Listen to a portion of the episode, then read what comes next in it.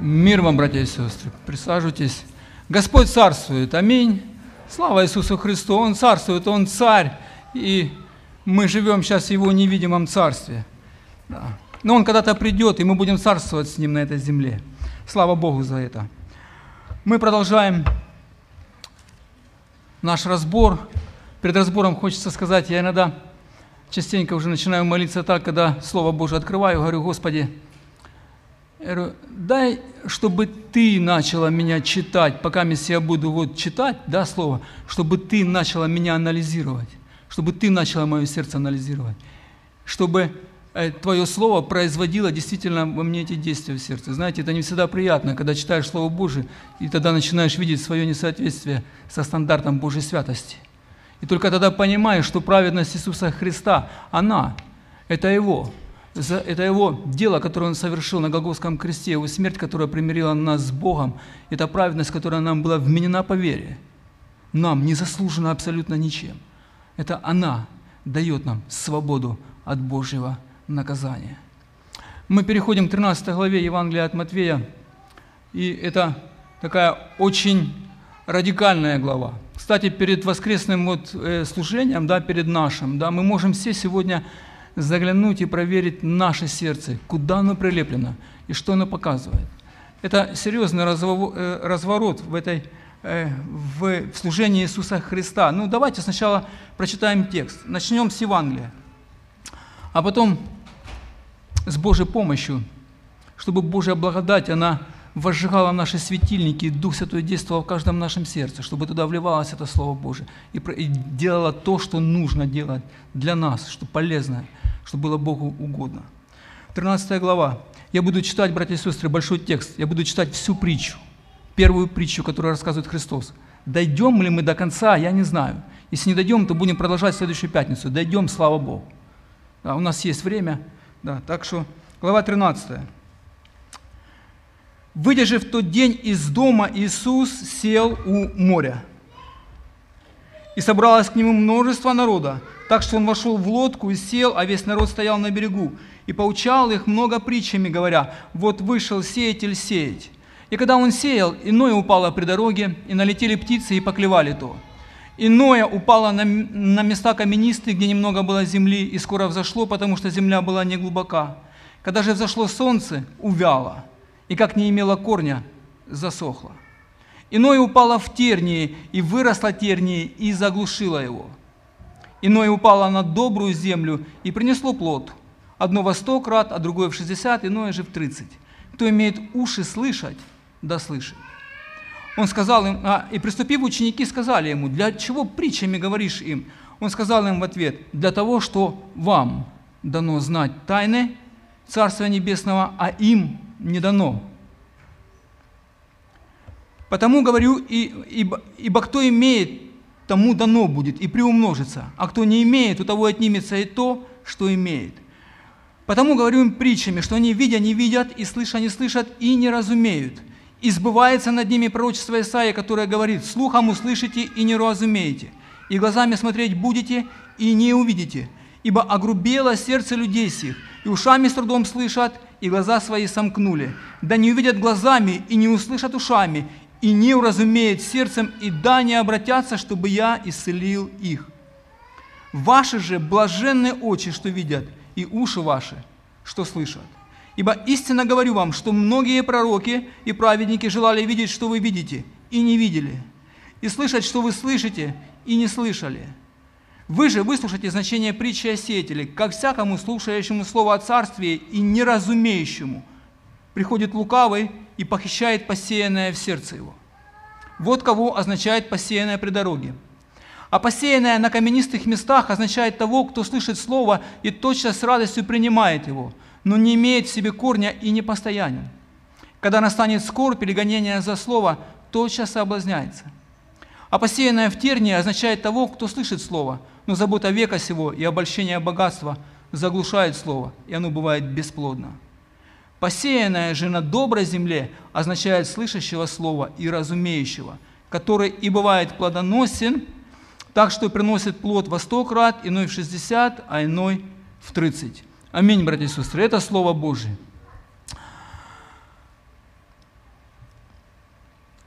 13 глава, вот эта глава, служение Иисуса Христа и Евангелие от Матвея, она становится поворотной точкой. В поворотной точке служения Иисуса Христа. Вспомните, как в 11 главе сначала Иоанна обвинили, что в нем бес Иоанна, который пророчествовал. Кстати, у Иисуса Христа было о нем другое мнение. Да? Потом Иисуса обвинили в том, что он друг грешникам и мытарям. Снова же в 11 главе, в 19 стихе. Христос говорит за неверие целым городам и обвиняет их в неверии Харазиму, Вифсаиду, Капернаум, в противовес все лидеры религиозные иудейской, э, этой вот э, инштеблента, да, можно сказать так, э, они его, они начинают обвинять учеников за то, что они нарушают субботу, начало 12 главы. Потом решают убить Христа за исцеление сухой руки у человека в субботу, в синагоге, помните? Народ после того, как Иисус исцелил слепого и немого, он начал удивляться и говорить, не это ли Христос? В ответ в это фарисеи и книжники, которые были там, снова же лидеры иудейской религии, они подошли к ним и начали говорить народу, что он изгоняет а, бесов силою Вельзевула.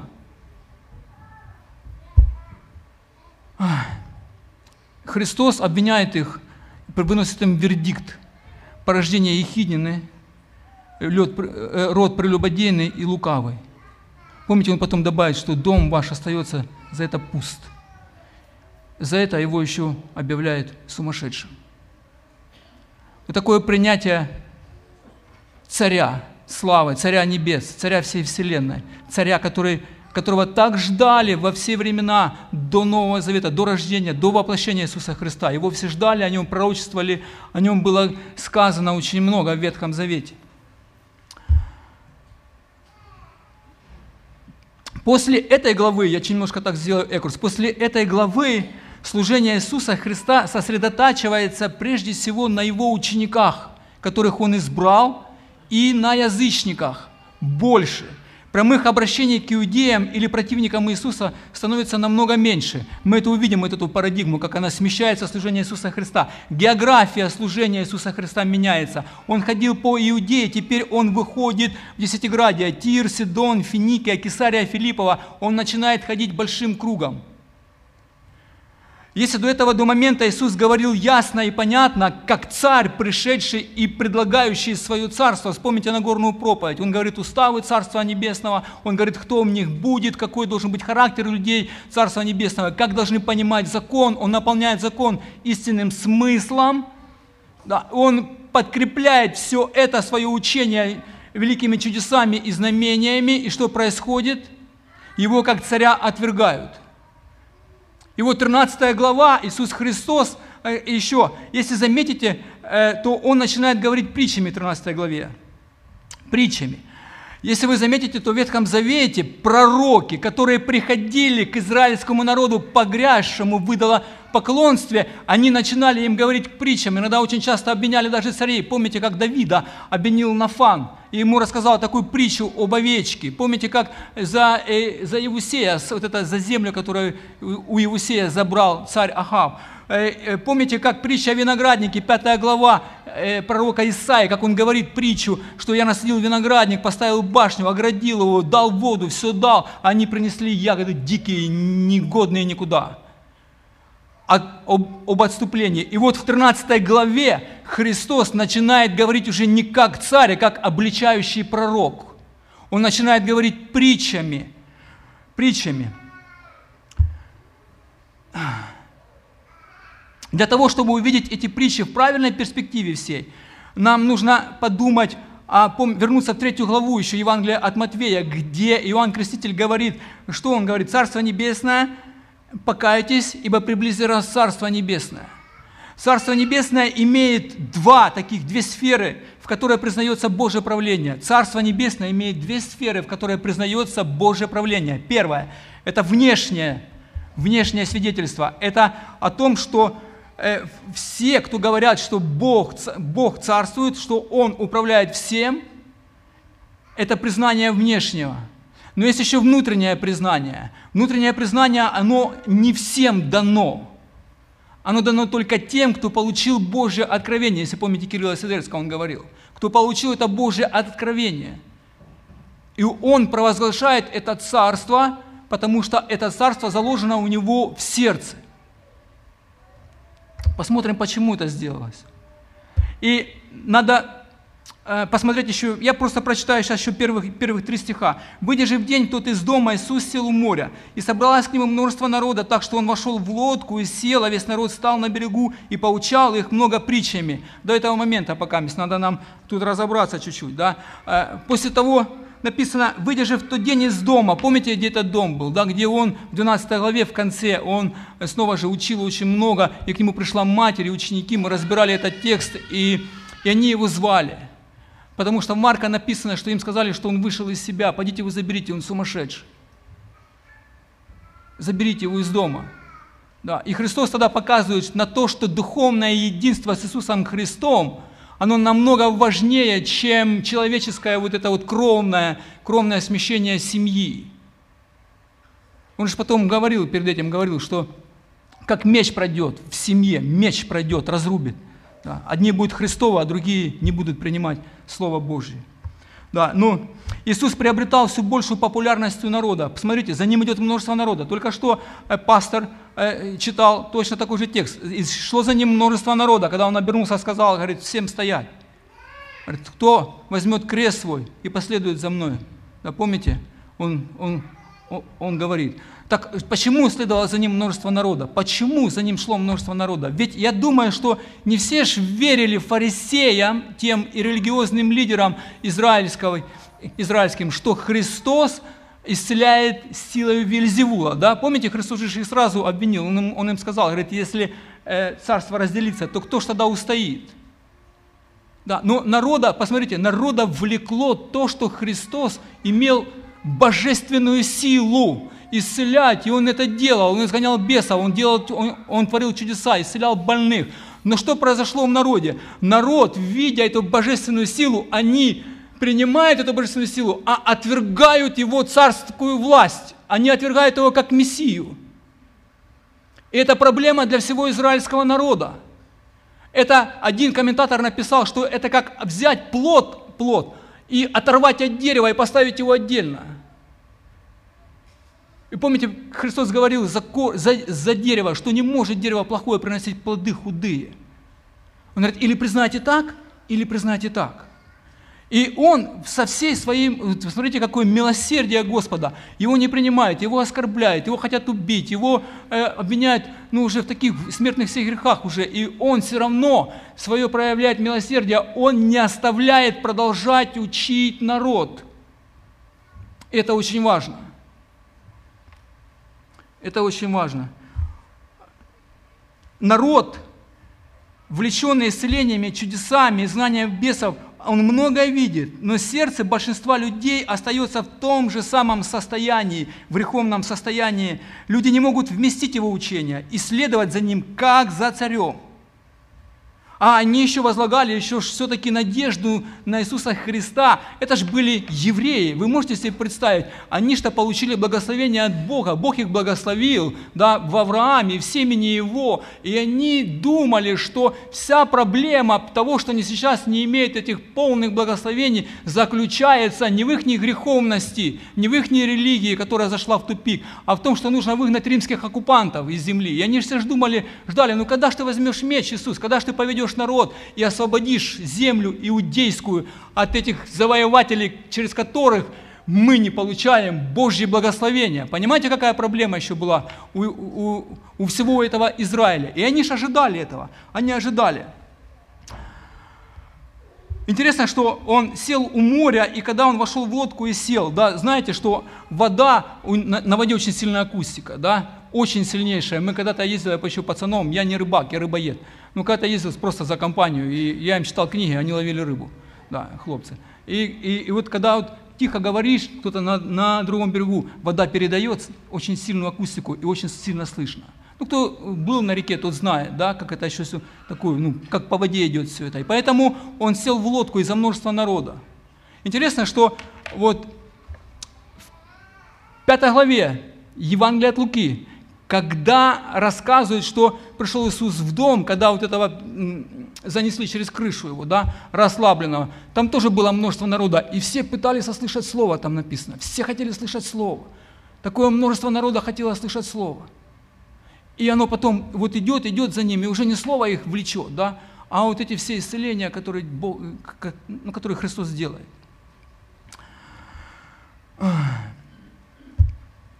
Ну, за море и лодку тут ясно и понятно. «И поучал их много притчами, говоря». Э, ну, вам нужно просто дать объяснение, что такое притча, согласны все, да? Вы все, может, знаете кто? Кто-нибудь знает, может сказать. Если что, микрофон тут черный есть, Толик и Виктор, да. Если кто-то захочет сказать, я не знаю, кто может послужить нам с микрофоном. Если у кого-то есть дополнение, можете поднимать руку. А я, я буду видеть и просто, ну, и будет, будет, будете дополнять. Да. Что ж такое притча, братья и сестры? Притча, парабола, слово греческое, английское как? Парабол, да? Parable, parable, точно такое же слово, да? Оно такое очень созвучное с португальским словом пара, для. Это, это слово пара, для а, и бола, да, что-то лежит рядом. А, а поклик, э, э, притча парабола, сравнение, сопоставление, образ, подобие, присловие, предзнаменование – апокалипсическое откровение, загадка, символ, который несет одну лишь цель и смысл, завуалированный под какой-то тематический аргумент. Попроще. Идея состоит в том, чтобы поместить что-то или положить что-то рядом для сравнения. Духовную или нравственную истину часто поясняли практическим, более понятным примером, то есть то, что было хорошо знакомо, помещалось рядом с неизвестным и непонятным, чтобы объяснить непонятное. Ну вот вспомните хотя бы притчу вот за Давида да, и, и Нафана. Как ему Нафан приходит, и он берет Давида за самое больное. Он же пастухом был, этих овечек носил на руках, не переносил, наверное, там столько, сколько он, никто, наверное, не переносил. Да? И он нам рассказывает притчу о человеке, который взял эту овечку убил. И как Давид среагировал на нее. И вот Нафан делает точно, так, вот точно такая же притча. Он что-то кладет рядом, чтобы что-то невидимое стало видимым и ясным. И точно так же сейчас Иисус Христос начинает раскрывать нам. В этой главе, братья и сестры, по одним говорят, что семь притч, по одним восемь. Я насчитал семь, не знаю, кто-то может больше насчитает. Слава Богу. А, эти семь притч, которые раскрывают Царство Небесное, как самое важное для человека. Нет ничего важнее для человека, чем то, чтобы нужно войти в Царство Небесное. В Царство Небесное.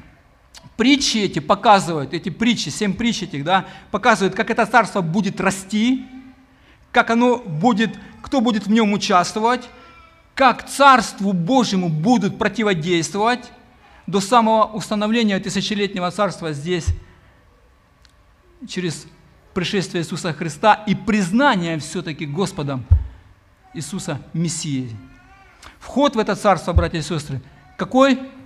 Вход через, через проповедь Слова Божьего. Это и есть ключи. Это и есть ключи. Помните, он даже еще когда-то апостолу Петру сказал за это. Он говорит, вот тебе ключи в Царство Небесное. Что? Проповедь Слова Божьего. Конечно, это Христос, это Он, живое Слово, которое было дано на то время всем людям – но сегодня это Библия записанная, которая производит эту величайшую перемену в сердцах людей и дает вход в это Царство Небесное. А вход это через, через проповедь Слова Божьего, покаяние и принятие Божьего суверенного владычества. Только так можно войти. Переход из земной сферы в духовные взаимоотношения с Богом. Из земной в духовные Израиль, жертвоприношение, духовный дух в тебе живущий соединяет нас со Христом верою. Это граждане Царства, настоящие граждане Царства. Дух Святой, живущий в моем сердце, поставленная печать в сердце, соединяет меня верою со Христом. Духовные взаимоотношения с Богом. Это уже другое. Другое. Бог во все времена, братья и сестры, Бог во все времена через священников, через пророков сеял семена – и многие так и пропали, не, не дав плода. Многие пропали, не дав плода. Но, это слово мне всегда нравится, да? не всегда будет тьма, где сгустился мрак. Не всегда будет тьма, где, где сгустился мрак. Но у Бога всегда был остаток, который спасется. Всегда. А это, братья и сестры, это уже благая весть, это уже Евангелие. Во всем Ветхом Завете, когда мы видим людей, посвященных Богу, это то зерно, которое было посеяно Богом и которое восстало, ну, ну, дало жизнь в сердцах этих людей. И они верою жили, верою в Мессию, жили и служили Богу. И служили Богу. Ну, в этой данной ситуации просто Иисус уже показывает. Он говорит, это говорит, вы, это я, тот, которого вы все ожидали на протяжении очень длинного времени, на что надеялись. И вот все это уже наступает. Это я. Слушайте меня и следуйте за мной. И Израиль его осознанно отвергает.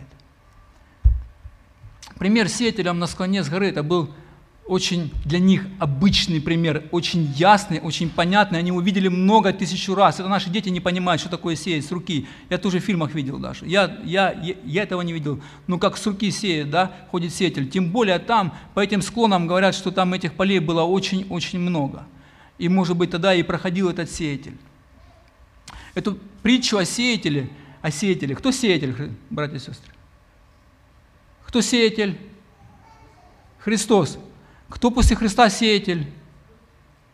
Церковь Христова. Церковь Христова, которая сеет Слово да, людям. Да. Как еще эту можно притчу назвать? Не о сеятеле, а она говорит о том, о четырех почвах. Четыре человеческих. Э, почв сердца, в которых три почвы не приняли семя и не принесли плода. Очень радикальное заявление Иисуса Христа об этих трех почвах. Знаете почему? Потому что не все, слышавшие Слово Божие, войдут в Царство Небесное. Не все. Не все. Эта притча также отвечает на вопрос, кто же есть настоящие граждане Царства Небесного. Первое – невосприимчивая почва. Мы сейчас, я когда-то имел такую глупость проповедовать на эту притчу, и в самом начале еще своего служения, и начал объяснять, что такое, не, не дочитав до конца и не прочитав, что там Христос все объясняет. Он и эту притчу объясняет, и вторую притчу объясняет потом ученикам, и седьмую притчу объясняет ученикам. Да, ну у меня такой еще был маленький. Поэтому мы сегодня будем читать, вот как она идет. Вот первая почва объяснения Иисуса Христа – Единственное, что мы можем сделать, это принести наши современные комментарии, как это сейчас работает, потому что это слово, оно актуально для нас сегодня больше, наверное, в большей степени, чем для них. Хотя для них это тоже было очень важно. И потом мы в конце подойдем, почему Христос говорил притчами, и потом в конце, в самом конце мы говорим о последней, четвертой почве, о доброй почве. Окей? Okay? Итак, первая почва. Первая почва невосприимчивая, называется почва невосприимчивая я читаю, вот вышел сеятель сеять, и когда он сел, иной упало при дороге, и налетели птицы, и поклевали его. То. Окей. Okay. У Луки написано, что 8 глава, э, она еще записана также в Луки 8 главе и в Марка 4 главе, это, это эти вот притчи, они очень похожие, да. У Луки написано, что иное упало при дороге и было потоптано и птицы небесные поклевали его. Вот это слово, братья и сестры, потоптано. Оно имеет два значения здесь. Это первое, или это были лжеучителя, которые не давали Слову Божьему зайти к человеку, или же это было просто эти люди, которые осознанно, что такое потоптано? Это попирать ногами, пренебрегать и грубо нарушать. Это пренебрегать абсолютно Словом Божьим, абсолютно э, пренебрегать им. И, кстати, таких людей очень много. Вы когда начинаете, у меня в практике моей очень часто случалось, что когда ты начинаешь говорить Евангелие человеку, ты видишь, как об стенку горох, он вообще тебя не слышит. Становится, как вот глаза становятся стеклянные, и он начинает говорить какую-то ерунду. Можно, э, я могу просто вот сейчас рассказать один пример, коротко очень пример. Мы работаем в одной еврейской семье, и там уже женщина пожилая, ей уже под 80, и мы у нее там делали некоторые Э, ремонты в доме у нее. Дом большой, трехэтажный, да. И, и, и мы начинаем все разговаривать о Евангелии. Я говорю, слушайте, я говорю, женщина, я говорю, вам уже такой возраст, такой, вы в таком возрасте, что вам скоро надо будет предстать пред Богом на суде. Я говорю, вы понимаете, что вам очень важно сейчас знать, как можно оправдаться на суде пред Богом. Я начинаю ей рассказывать Евангелие, а она стоит так и слушает, И так поворачивается и начинает говорить с, ну, с напарником, да, и говорит ему, говорит, ой, вам надо обязательно съездить в Израиль, вы знаете, как там хорошо. Я и говорю, вот, вот Евангелие, суть и говорю, что вам нужно поверить в вашего Мессию, вам нужно уверовать, что это Он действительно умер за ваши грехи. Вы поймите, что это, от этого зависит ваша вечность. Она вообще меня не слышит, она просто не слышит меня. Она разговаривает с этим человеком об Израиле, говорит, вам туда обязательно, говорит, и тебе, и тебе, надо съездить, вам вы там посмотрите, погуляете, вам там расскажут, с Библией в руках выйдут. И, и, и она даже не дослушала, она развернулась и ушла. Она развернулась и ушла. И я точно понимаю, что вот по ожесточению сердец их сейчас не мусульмане, самое ожесточенное, которые не принимают Евангелие. Это евреи, братья и сестры. Евреи сейчас самая непринимаемая нация во всем мире для Евангелия. Точно так же я говорил с ее дочкой, ее дочка где-то ну, чуть помоложе, чем я. Я говорю, послушайте, я говорю, вам говорю, так, говорю, как бы вы живете, у вас есть, вы в достатке. Я говорю, а как же вы будете перед Богом а, а, а, оправдываться? Музыка играет христианская, ни одного вопроса за месяц, ни одного вообще. А что вы слушаете, а как вы живете, а какую церковь ходите? Абсолютно ноль. Люди вообще не воспринимают. Мало того, я с ним разговаривал, он на агрессии на меня. Ты что мне тут Евангелие? А, одна мне женщина в больнице говорит, послушай, голубчик, я уже все об этом слышала, мне не надо ничего это говорить. Такая интеллигентная женщина из Санкт-Петербурга, с Ленинграда, я уже, я уже за нее рассказывал. Э, люди – это осознанно отвергающие Слово. Почему? Потому что если мы прочитаем, например, Исаия 44:20, послушайте, как Исаия четко выражает то, что происходит в этих людях. Он говорит, э, я их, вот это слово, блуждающие умом и сердцем. Блуждающие. Приходит в церковь человек, он садится на скамейку, и все, и он выключается, он не слышит, о чем здесь говорится, он не слышит, о чем поется, он не слышит, о чем э, говорят стихи, о чем молятся, он думает о чем-то о другом. И в этом еще есть подвох, один очень сильный. Обманутое сердце, написано в Исаии, обмануто, ввело его в заблуждение. Этот человек заблуждается абсолютно, он не может понять истины, он абсолютно, он даже не пытается, он не хочет. И на это есть две причины. Сейчас мы на это посмотрим. Я читаю, и он не может освободить души своей. Это продолжение этого стиха. Он говорит сначала, обманутое сердце вело его в заблуждение, и он не может освободить души своей. Вот, братья и сестры, фарисеи, которые ходили за Иисусом Христом, лишь бы только уловить его, споймать его в чем-то, а это и были такими людьми. И были, они же видели все и осознанно отвергали Иисуса Христа как Мессию, как царя. Осознанно. Такие же были и из народа. Не все, но были такие же и из народа. Они не понимают, братья и сестры, не потому, что не могут, а потому, что не хотят. Чувствуете разницу? Не потому, что не могут, а потому, что не хотят. Вот здесь эту птицы, птицы, здесь эту, она иллюстрирует сатану, который участвует в их неверии и бесплодии. Сатана участвует очень активно в их неверии и бесплодии. Почему? Потому что все, кто рождается в этот мир, они становятся подданными сатаны пока мисс Господь не изменит сердце, не ведет Царство Небесное. Только уже какая-то там степень этой вот бесовщины. Кто-то живет без и управляет человеком, а кто-то просто поддается его. Давайте объяснение притчи, самое лучшее. 18 стих. «Вы же выслушайте значение притчи о сеятеле. Ко всякому слушающему слово о царстве и неразумеющему, вот это слово неразумеющий, блуждающий умом, он не хочет, он не желает, он не разумеет он не разумеет. Приходит лукавый и похищает посеянное в сердце его. Вот кого означает посеянное при дороге. Объяснение Иисуса Христа. Что, что к этому добавить? А добавить нечего. Добавить можно только из Евангелия от Луки. Там Лука просто более обширно это описывает. А в чем же это похищение происходит? В чем это происходит? Как оно, произ... как оно производится? Написано 8.12 от Луки. А упавшая при пути – это суть слушающие, которым потом приходит дьявол и уносит слово из сердца их, чтобы они не уверовали и не спаслись. Чтобы они не уверовали и не спаслись. Это, это очень важная духовная составляющая каждого человека. Здесь играет вера и неверие, спасение и отчуждение. Вера и неверие, спасение и непринятие Слова Божьего, отчуждение всегда от Бога. Что делает дьявол? Ну, об этом апостол Павел еще писал в Ефесянам 2 главе. Помните, как он писал там, что противится нашим, на, нам? И как, кем мы были по своей сути? Помните, как он говорит, что мы были, а, что три врага даже не дремлют, и они постоянно пытаются украсть у нас и не, и не дать нам войти в это Царство Небесное. Это князь мира сего, да, по воле князя, господствующего воздуха, духа, имеющий сынов, живущий в сынах противления. Помните?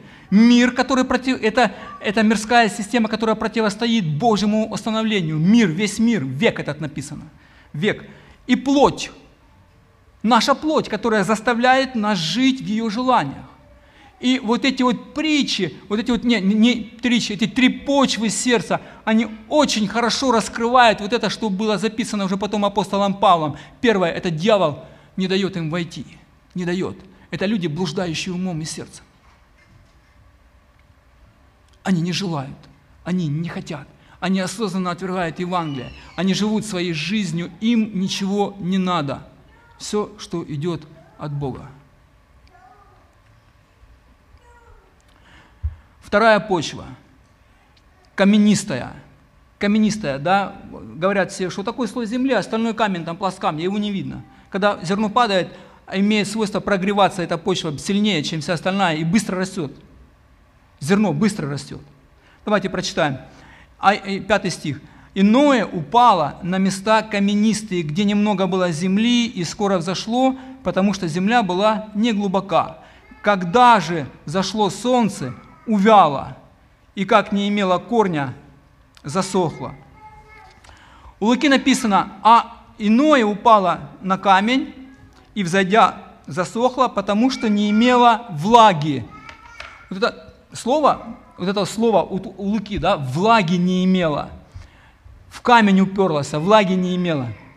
Очень часто, очень часто в Ветхом Завете действие Духа Святого в жизни человека – ему делали параллель, параллель с источником воды живой. Вода, жизнь. В Иезекииле это написано, когда Иисус Христос говорил о Новом Завете. Это говорится у пророка Исаия, это говорится ну, в очень многих пророков. Он говорит о том, что эта влага, влага, она сопоставима с Духом Святым, который пробивает это все, он разбивает эту каменистую почву. А не было этой влаги, не было Духа Святого. Не было Духа Святого. Давайте прочитаем Ответ очень интересный. Ответ 13, 21. 20. А посеянное на каменистых местах означает того, кто слышит слово и тотчас с радостью принимает его, но не имеет в себе корня и не постоянен. Когда настоянет скорбь или гонение за слово, тотчас соблазняется.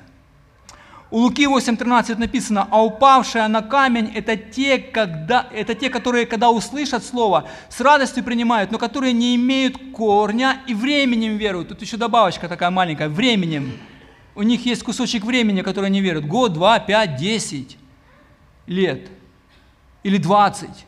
Но это время, они временем веруют, а во время искушения отпадают. Что мы можем здесь сравнить, братья и сестры? Так это две вещи, которые и апостол Лука, и, и, и апостол Матвей описывают. Посмотрите, как они говорят. А, кто слышит Слово и тотчас с радостью принимает его. Первое, это заметьте, первое, что, ага, Евангелие, я услышал Евангелие, ух ты, благая весть, какая радость, ура, я спасен, как кресту, бегом, нет. Евангелие не с этого начинается. Евангелие начинается с чего, братья и сестры? Евангелие начинается с осознания своей греховной природы, тяжести греха в своей жизни, непосильной ноши, и, и, и, и просто ты ничего не можешь сделать с этим. Ты обречен. Это горе, это плач, это разрыдание, это смирение в первую очередь. Но ни в коем случае не радость. Потому что эта радость, она тебя приводит в эйфорию, и ты уже летишь, тебя как бы ты на крыльях, опа, паришь потихонечку над землей, и только потом кто-то тебя за ноги как сдернет, и тебе на работе скажут, а ты же... Куда ты веришь? Во что ты веришь? Ты самый глупый человек на земле. Или же еще хуже. Кому-то за Христа сказал, ему еще по, по лицу дали. Или еще что-то случилось в его жизни, какое-то обстоятельство пришло. И он увидел, что все-таки следование за Христом, оно предполагает какую-то цену. И оно его не освобождает от каких-то тяжелых обстоятельств жизни, от болезней, от тревог, от гонений. И как только это случается, человек сразу заднюю включает. Он говорит, о, не-не, исследовать за, за, за тобой, Христос, слишком высока цена для меня. Если бы это было с радостью христианства, такое радостное было бы христианство – Я бы пошел бы за тобой до конца. А что же не идти? Радостно песни поем в минорном, как это сказать, в миноре. Да. Здесь, смотрите, как он говорит, э, каменистая почва. И там написано, что солнце, когда поднялось, оно сожгло его, потому что не имело влаги. Да? Так это вот наша плоть, братья и сестры. Если в первом случае был дьявол, да, который украдывает, то здесь это плоть, которая, которая доминирует над человеком. И она боится этой засухи, боится этого зноя. Она текает от этого всего, она убегает от этого всего. Это скорби и гонения, плоть не хочет этого. Зачем эти страдания? Оно мне не надо, как евреи говорят, оно мне не надо. И они, конечно, они же что делают? Они говорят, нет, нет, Христос это хорошо, но если бы это была добавка просто к моей радостной жизни, я бы за ним пошел. Сначала должно быть осуждение греха, сокрушение, раскаяние. Неглубокая земля приносит и поверхностное исповедание. Там нет глубины для корня. Поверхностное исповедание. Когда же исповедание такого человека подвергается испытанию палящим солнцем или преследованием он решает, что оно этого не стоит, и отказывается от всякого исповедания принадлежности Христу. От Матвея 13 глава, комментария Макдоналда. Божье Слово, дающее жизнь, не может пустить корень, потому что прямо под поверхностью сердца такого человека находится каменистое основание, камень. Он не разбитый, Духом Святым, благодатью не взрыхлена эта почва.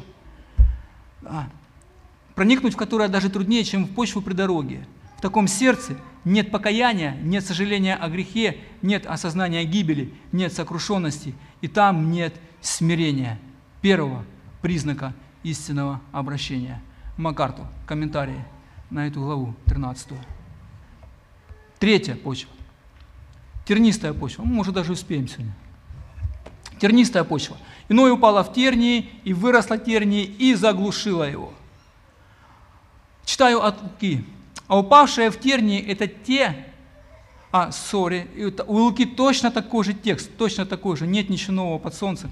Да, я, на, я сразу прочитаю ответ, 13 глава, 22 стих.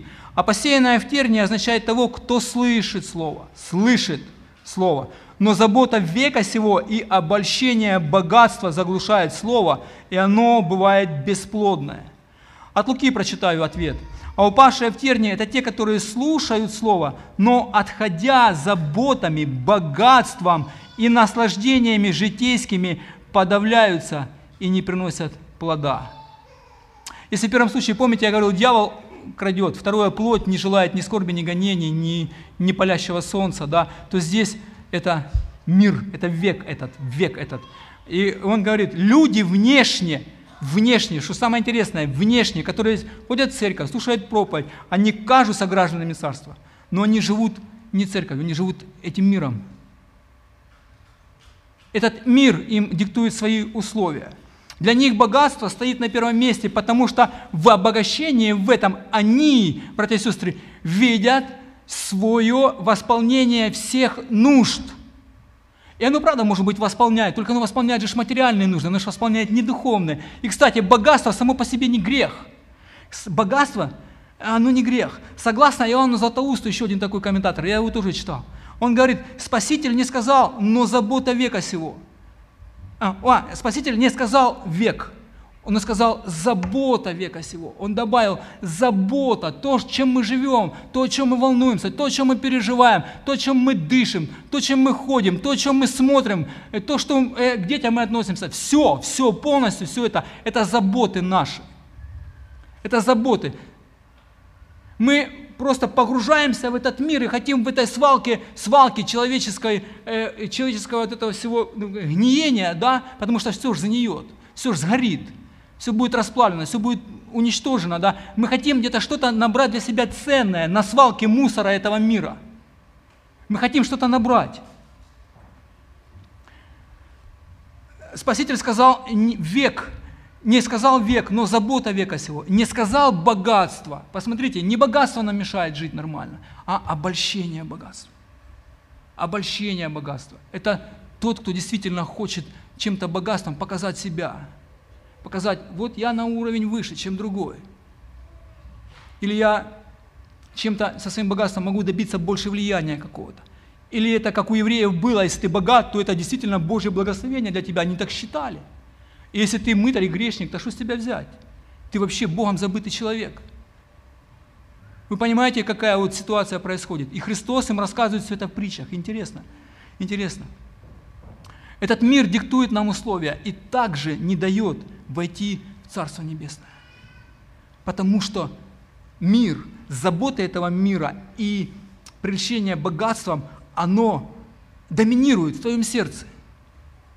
Оно доминирует в твоем сердце. Можно оказаться внешне э, таким благочестивым человеком, но это не решает всех проблем. Человек уповает на свое богатство. Но помните, он спит и даже спит, ночью просыпается, вздрагивает, где, что ж там, не сгорело ли что-то там мое. Да. Не сгнило ли, вор ли не украл ли. И вот потом Христос будет об этом более подробно говорить. Давайте пока мы отложим четвертую почву чуть-чуть подальше, напоследочек мы ее оставим, и будем с 9 стиха говорить. Христос заявляет очень категорично, кто имеет уши слышать, да слышит. Это категорично. И он потом объясняет, почему. И вот, вот, это, вот это сейчас меняется. Сейчас меняется обстановка, скорее всего, потому что подходят к нему ученики, поменялась обстановка, он где-то один. К нему подходят ученики и, и сказали ему, для чего притчами говоришь им? И вот здесь Христос раскрывает, посмотрите внимательно на следующие стихи. Он сказал им в ответ, для того, что вам дано знать тайны Царствия Небесного, а им не дано. Ибо кто имеет, тому дано будет и приумножится, а кто не имеет, у того отнимется и то, что имеет. Потому говорю им притчами, что они видя не видят, и слыша не слышат и не разумеют. Братья и сестры, две вещи, которые нужно обратить в этих стихах, очень важные вещи, очень важные. Первое – это суверенность Божия, человеческая ответственность. Они стоят прямо рядом в стихах. Сразу стоят. И их Христос не объясняет. И их никто не объяснит. И никогда они не будут объяснены. Но они есть в Библии. И они стоят. Посмотрите, он сказал им в ответ, для того, что вам дано знать. Дано – это не наше, мы получили. А Мэтью Генри интересно описал этот случай. Он сказал, он говорит, говорит э, тайны Царства Божьего были открыты одним и закрыты для других. Это как был столб облачный и огненный, когда стояло войско фараонова и стоял израильский. Для одних он был свет, а для других он был тьма в котором стояло войско фараонова. И, братья и сестры, никто не может объяснить, почему нам дано. Мы будем знать это, когда придет Христос, когда мы с Ним встретимся. Он точно нам объяснит. Но никто с нас не снимает человеческую ответственность за принятие этого Слова Божьего. Никто не снимает. Он же дальше говорит, ибо кто имеет, тому дано будет и приумножится, а кто не имеет, у того отнимется и то, что имеет. Нужно иметь, нужно вникать, нужно искать, нужно кричать, нужно вопить к Богу. У меня человек неверующий говорит, ну вот ты верующий, как ты поверовал? Говорит, я никак не могу, я уже молился 5 и 10 раз. Я говорю, молись, кричи Богу, вопияй, говори с Ним, разговаривай, проси Его, моли Его на коленях, умоляй Его, чтобы Бог тебя помиловал, иначе твоя судьба решена. Иначе. И второе, что вам дано знать тайны Царствия Небесного? О каких тайнах, интересно, Христос здесь говорит? Нужно посмотреть на эту тайну, и надо нам разобраться, какая тайна была упущена там, вот в Ветхозавете, что не было о ней сказано до, до этого, до момента, до Нового Завета. Что Мессия придет, было сказано. Что Царство Он установит, было сказано. А что было не сказано? Какой тайной было умолчено и только было открыто ученикам и те, кто уверует в Иисуса Христа? Давайте почитаем. Еще раз? Церковь. Есть такое. Церковь. Церковь – это царство, ну, церковь – это не царство Божие, это Царство Божие было предсказано еще до церкви. Церковь – это как бы промежуточное такое а, отрезок, отрезок в этом Царстве Божьем. А еще одно такое, это, спасибо, Андрей, это очень важно, потому что о церкви было очень мало сказано, не было сказано в Ветхом Завете. Давай, Алик.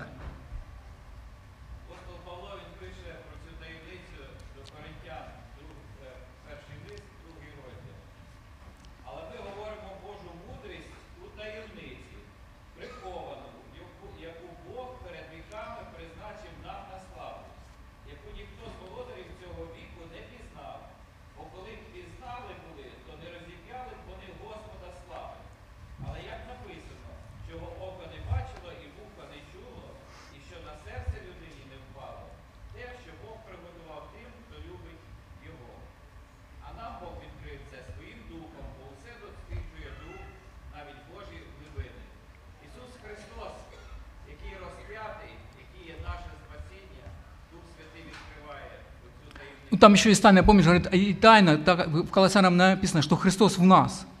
Христос в нас. И еще одна есть тайна. И тайна эта, она начинается с отвержения Иисуса Христа и до прихода Его тысячелетнего царства.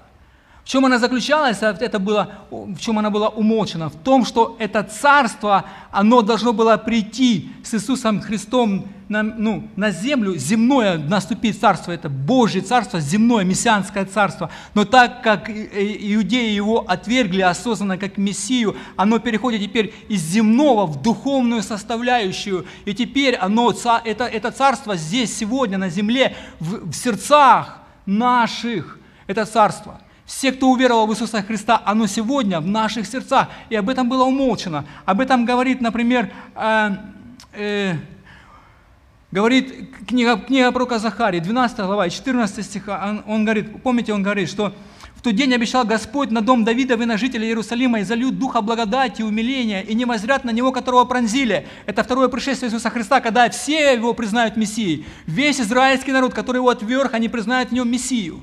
Все. Да.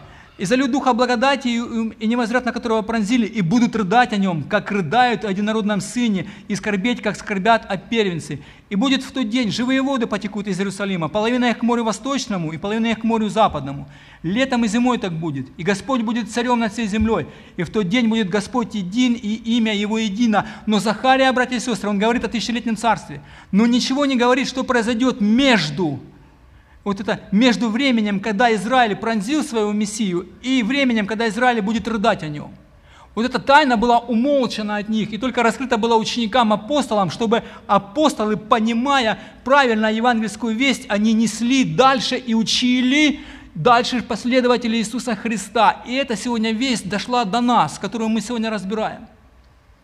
Это еще одна тайна очень большая, которая от отвержения Иисуса Христа, Его распятия и до Его второго пришествия, она была везде умолчена. Что царство мессианское перешло теперь в духовную сферу и живет в людях, в сердце человека. И в конце Павел заявляет, и весь Израиль спасется, как написано, придет от Сиона Избавитель и отвратит нечестие от Иакова. И это заветом от меня, когда сниму с них грехи их. 11, 26, 27 римлянам. Да, но день установления царства земного здесь был отложен. Почему? Потому что когда царь пришел к своим, что? Свои его не приняли. Вот это очень важно. Это царство теперь живет в сердцах верующих, оно и действует сегодня. История повторяется, братья и сестры, еще немножко времени возьму. История повторяется. Это живое воплощение вот книги пророка Исаия, 6 глава, где э, Иисус описывает мятежных израильтян, подобно различным идолам, к поклонению которых привело их отступничество. Посмотрите, как он их характеризует. Смотрите. «Избывает над ними пророчество Исаия, который говорит, слухом услышите и не уразумеете, глазами смотреть будете и не увидите, Ибо огрубело сердце людей сих, и ушами с трудом слышат, и глаза свои сомкнули, да не увидят глазами, и не услышат ушами, и не разумеют сердцем, и да не обратятся, чтобы я исцелил их». Как он их характеризует? Он говорит, что они глухие, слепые и бессердечные, у них нет сердца для принятия Слова Божьего. Псалом 113, братья и сестры, я когда его читал всегда, я думаю, когда же, когда, когда же применение ему сделать? Вот он сегодня как раз, этот Псалом 113 для нас сегодня, в синодальном переводе, он, он говорит, для чего язычникам говорить, где же Бог их? Бог наш на небесах и на земле творит все, что хочет. А теперь послушайте внимательно. А их идолы, их идолы, куда евреи пошли за идолами, тем людям, которые жили вокруг них и впали в глубокое идолопоклонство. И он теперь описывает, псалмопевец, их идолы. Серебро и золото – дело рук человеческих. Есть у них уста, но не говорят. Есть у них глаза, но не видят. Есть у них уши, но не слышат. Есть у них ноздри, но не обоняют. Есть у них руки, но не осязают. Есть у них ноги, но не ходят. И они не издают голоса гортани своею. И вот вердикт, послушайте, подобно им подобно им, да будут делающие их все, надеющиеся на них.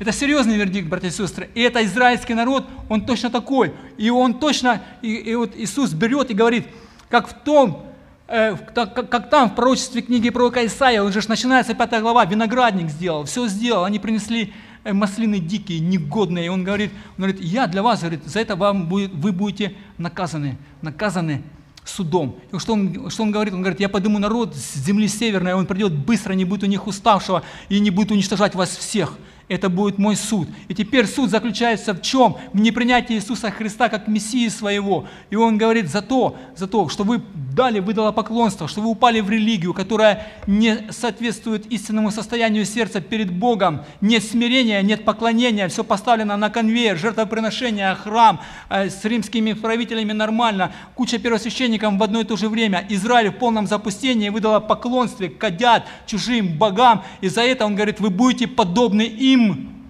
Вы не будете слышать, что вам говорят. Вы не будете видеть, что вы видите. Пусть Господь нам поможет видеть сюда и слышать, и не впадать в какой-то, чтобы что-то, идол, что заслоняет Иисуса Христа, потому что мы будем похожи на Него. Похожи на Него. Тогда же, как же тогда текст в Исаии, 55 главе, о том, что Слово Божие, как дождь и снег, сходит на землю, помните, и не возвращается оттуда, э, ну, и делает свое дело, которое Бог ему предназначил. Он говорит, так и Слово Мое, которое сходит из уст моих, оно не возвращается ко мне, тщетным Бог говорит, но исполняет то, что мне угодно, и совершает то, для чего я его послал. Так что же происходит? А происходит то, братья и сестры, что Слово Божье всегда одним звучит в осуждение, а другим звучит в оправдание. Божье Слово тщетным к Богу не вернется. Вот она, человеческая ответственность. Слышите? Божье Слово одним звучит в оправдание, а другим в осуждение. Заключение. 13-8 стих. «Иное упало на добрую землю и принесло плод, одно во сто крат, другой в 60, иной же в 30. 13, 16, 17. Ваши же блаженные очи, что видят, и уши ваши, что слышат.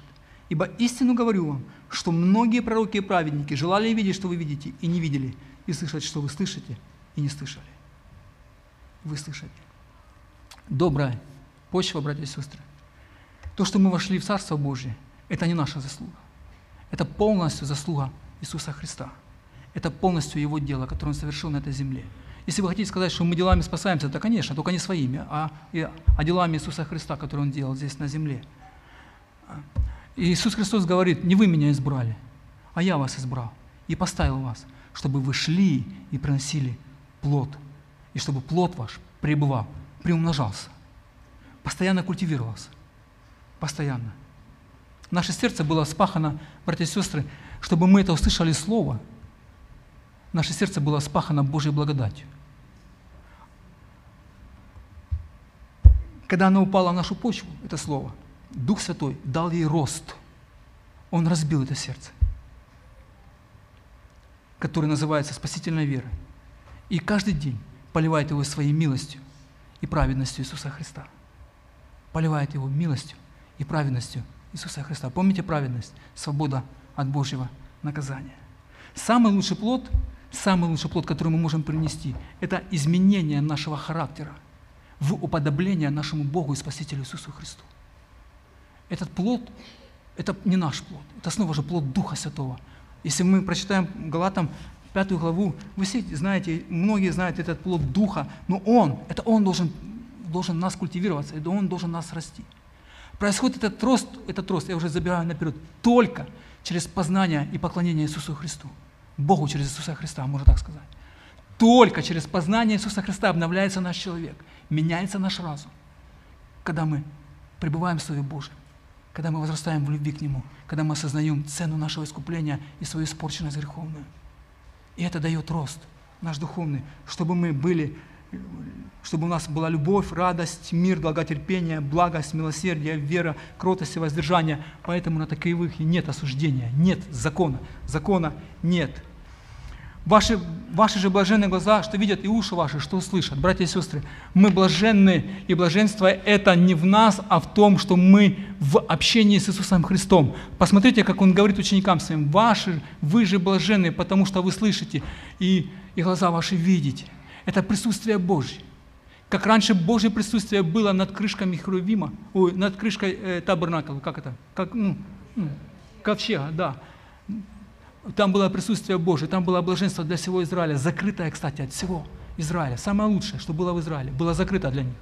А то для нас это открыто Духом Святым. Он порвал это все, Он открыл это все, Он показал нам себя, Он рассказал нам о себе, Он дал нам, э, Он нас повел за собой, Он нас крепко держит, и Он нас ведет это Царство Божие. На этом пути наше, наше, наш отклик к Нему, любить Его и на осознание этой любви удаляться от греха, жить этой посвященной жизнью, жить ради Него, исполняя волю Его, стараться жить вот этой э, благочестивой жизнью, как апостол Павел говорит. И это в присутствии Божьем. И Бог, Бог сегодня живет в наших сердцах Духом Святым, братья и сестры. Он всегда с нами. Если раньше ученики ходили за учителем, то сегодня учитель живет в наших сердцах. Как мы даем ему? Зарастает ли наше сердце э, почвой каменистой, или же терниями, или же волцами, или же заботами, или богатством? Или мы даем ему просто расцветать в нас, Иисусу Христу, и царствовать в нашем сердце? Наше блаженство. Хочу закончить стихом, который написан в Римлянам 14 главе 17 стих. Он очень хороший стих, очень важный. Он, здесь апостол Павел говорит, что такое Царствие Божие для нас, верующих, услышавших это Слово Божие, посеянное в нашем сердце и возродившимся от Духа Святого. Ибо Царство Божие не пища и питье, братья и сестры. Это не то. Это все сгорит, это все земное. Не пища и питье. Это точно. Но праведность и мир и радость во Святом Духе. Кто сим служит Христу, тот угоден Богу и достоин одобрения от Бога. Да будет все будет во славу Господу. Ему слава. Аминь. Аминь. Давайте молиться.